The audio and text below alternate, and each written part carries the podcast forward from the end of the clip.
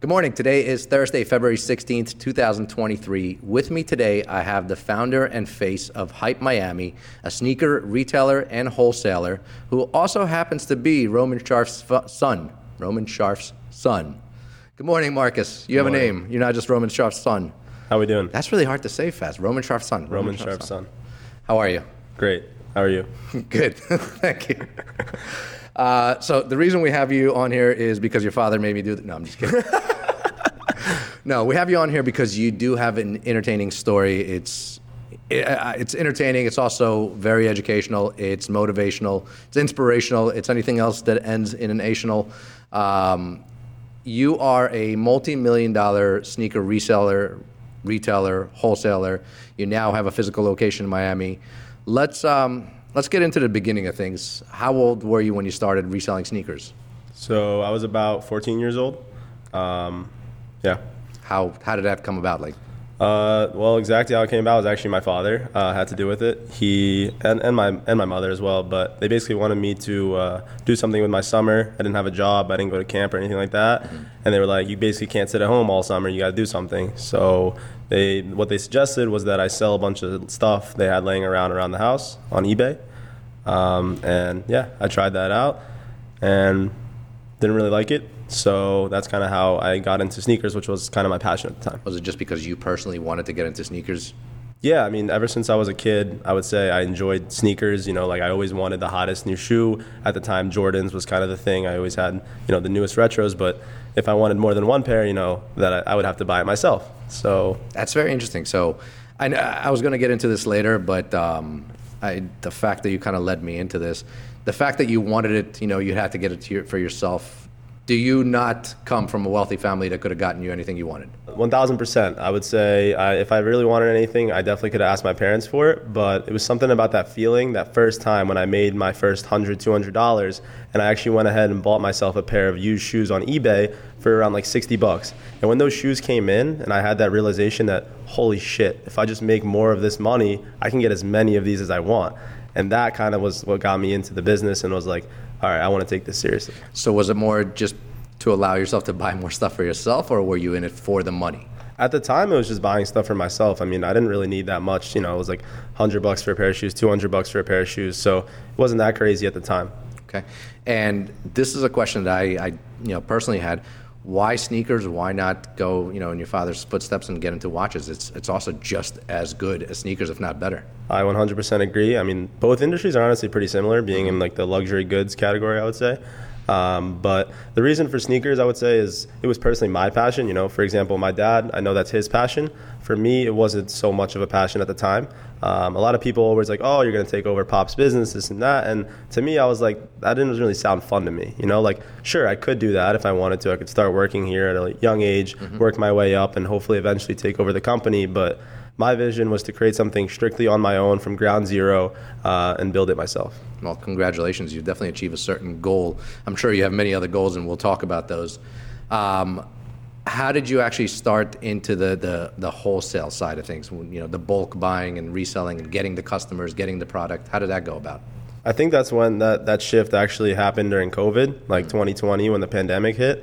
Uh, everyone was inside, so that meant everyone was online shopping, um, and a lot of stores had actually discounts. A lot of stores had sales because they were, you know, stressing about paying certain things. They were worried about the pandemic, and I came in and took advantage of that.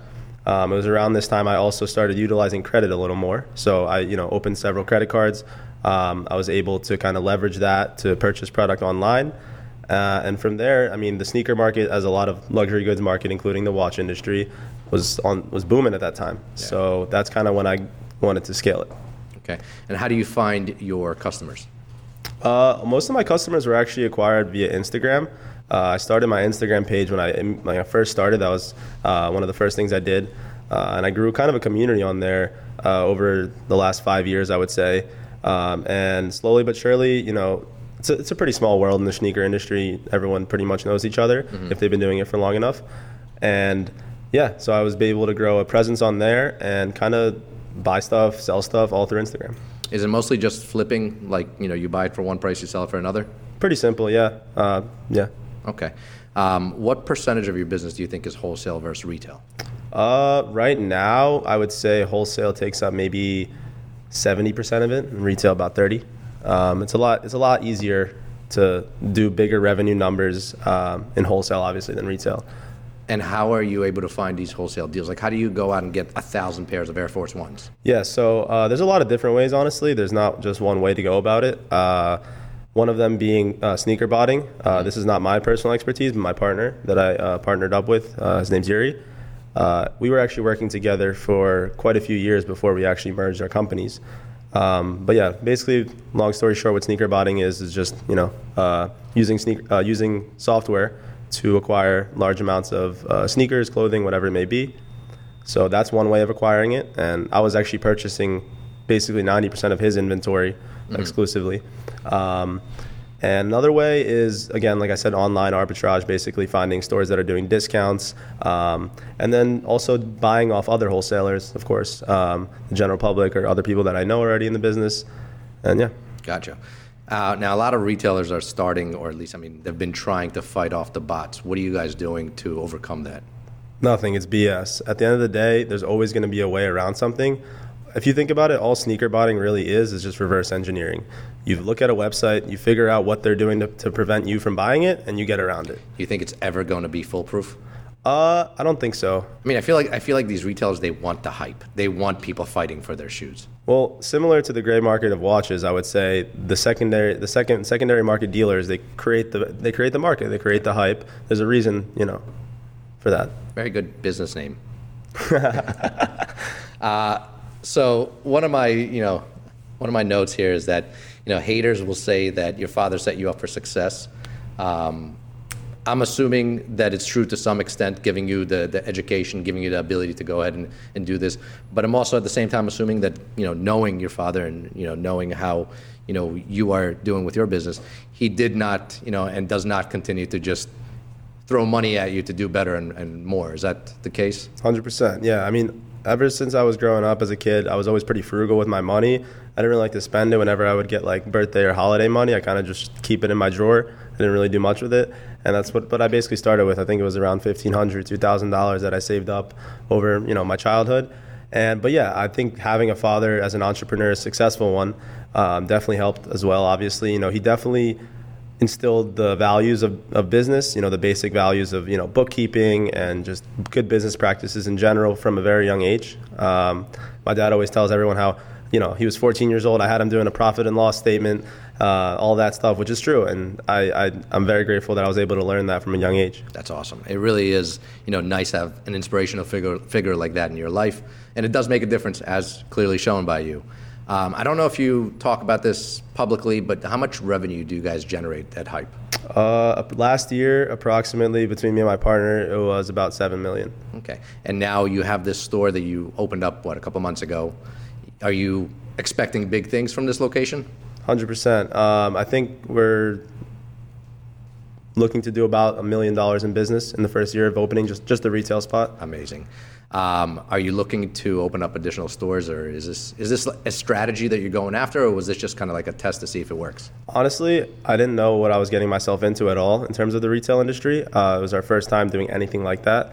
Um, so yeah, I was kind of just jumping into a whole new world, but I really like it. Uh, personally, I like the business model, um, and I think I could definitely scale it into uh, first a bigger store because we're kind of running out of space in ours right now, and then eventually, you know, multiple. How are you dealing with having to hire employees, having to oversee them, having to sometimes fire employees? Like, how's that going on? Uh, in the beginning, we kind of had a strategy of so I went to the University of Miami for a year, as some of you might know.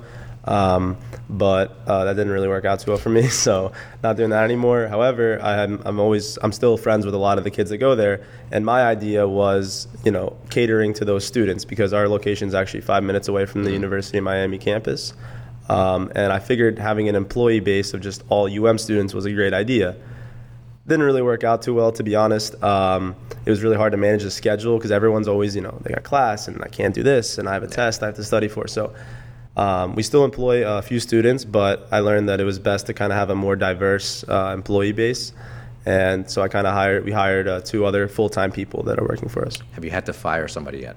yeah Uh, definitely, like Did right do- away. Did you do that yourself? no, I had Yuri do. it. Okay, because your father's never fired anybody. yeah, yeah, that's funny. Yeah, never me neither. It's you know, I, I, yeah, it sucks. It's probably the worst thing that you could do. Um, what's the end goal with hype? my idea initially when I was building this, because for many years, you know, building my business, it wasn't really building anything, if that makes sense. I was just buying something and selling it, buying something, selling it. So all I was doing was really making money. I wasn't building anything, wasn't building a brand. And the whole idea behind Hype was to create that brand. Um, to just create, you know, a massive, hopefully, eventually, you know, a media conglomerate at that. You know, I think social media obviously has a huge impact on business. Um, and obviously, I've seen the success of Grey Market and whatever my dad's doing, and that inspired me a lot. So yeah, I wanted to kind of create a brand, hopefully open a bunch of you know more retail locations, and yeah, You looking to get bought out one day? hopefully that's the goal always. Who's who's the buyer? Who do you think is going to buy your, or who would you prefer would buy your company? That's a tough question. Um, I'm not really sure. I would say there's a lot of there's a lot of people that have tried. I'm not gonna name names, but there's a lot of people that have tried to corporatize the sneaker secondary sneaker market, and from my opinion, I don't think that really works like that. It doesn't really work that well. I think you gotta create a community. So to be honest, I can't tell you the answer to that one. I'm not really sure who would buy me out. Maybe some private investor or wh- whatever it may be. Gotcha. Um, for those that want to get into the game right now, what is you know the recommendation or what what advice can you give for a 14 year old that wants to get into reselling sneakers? Everyone like asks me that a lot of the times, and everyone always thinks so big, like, oh, I have to buy this, I have to buy that. I'm like, start with one pair. The way I started was with one. Actually, it was with Supreme clothing. That was hot. You find what's hot right now. At the time, it was Supreme. Now, not really, but you find what's hot. You know, whether it's Dunks or Yeezys, whatever it may be, um, and you, start with one pair and you move from there. I mean, I started with used sneakers. Honestly, that's a very good business model. It's just not very scalable. So if you're just starting out, it's a great way to do it. You start with your own shoes. You get some money from those. You go out there and buy some some other ones. Okay, so just start small. I think so. Everyone tries to tackle it as like, oh, I got to do all this. Like you just take one avenue. There's so many avenues. So draw this out for me. I go on eBay, I find a pair of used sneakers, I buy them there, and what I sell them to is one of my friends or somebody on Instagram that hopefully follows me. Or how does that yeah, work? yeah. I mean, I would say Instagram is a really good way, and it still is um, a good way of meeting people, networking with people. If you just stay consistent at talking to people all day, posting stories, doing posts, um, going live, that was a big thing. I went live like every day or like every other day doing these. Like I would literally raffle off Supreme stickers. Like there would be ten spots, and there would be two dollars each, and people would join on live. That's crazy. Uh, all right. Actually, you know, that what you said recently just threw up a question. Are you guys still selling a lot of Yeezys in the store? Yeah. You are. Yeah, People the- are still buying them. People are buying them more now. Really? Yeah. Did the prices go up? Yeah, prices went up. That's insane. Yeah, we didn't raise our prices too much. I think maybe a little bit, but um, the market value, I would say, overall shifted maybe 10, maybe even 15% on the more popular models. Wow. What do you think is going to happen when Adidas drops these, you know, brandless Yeezys? I'm, I'm actually really looking forward to it. I think it's coming up soon, um, but I think they'll do just as well. Um, a lot of people don't realize the the Yeezy branding on 350s, particularly, there's none. It's Yeah. only on the Correct. insole. So it's the same model if you think about it. But I think people bought Yeezys just because they knew they were attached to that personality, and at the same time, it was kind of like a flex. You know, the fact that you could afford $300 sneakers, you know, as a kid was a flex. Yeah, it's crazy because uh, it's funny you say that. That was like I remember the first day of freshman year of high school. I had bought over the summer a brand new pair of Yeezy Zebras. At the time, they're going for five, six hundred bucks, and obviously that was like a crazy amount of money for me. And the feeling I felt walking into school with those Yeezys, Yeah. it was in like I just like I can't I can't even compare it to anything honestly. But nowadays, I would say it's a little different because having those regular pair of Yeezys isn't anything crazy. Like to even like get someone interested uh, as a kid now, you got to be spending thousand dollars, Yeah. two thousand dollars on off whites, Travis's. It's it's a different game. It's insane what has happened. I mean, I never, I was not into sneakers. You know, I, the first time I bought myself a pair of, you know, 300 400 $400 sneakers, I was like, what the fuck am I doing? Um, and ever since then, I'm a convert, bro. Like, that's all I'm buying now. But it, I, I try to stay away from the hype shit um, for the most part. All right, Marcus, where can people find you and hype? On Instagram, we're HYP Miami, uh, YouTube, TikTok, all those good things. Uh, we're doing we're doing a similar style show to Grey Market called Behind the Hype uh, every Monday at 5 p.m. Eastern. So check Love us it. out. All right, everybody. If you like this episode, make sure to subscribe. Make sure to like, comment, write us a review. Um, we do this every single day, and we're going to keep doing it as long as you keep showing us support and love. Marcus, thank you so much for joining me today. Uh, I'll see you guys tomorrow, and have a good week. Thank you.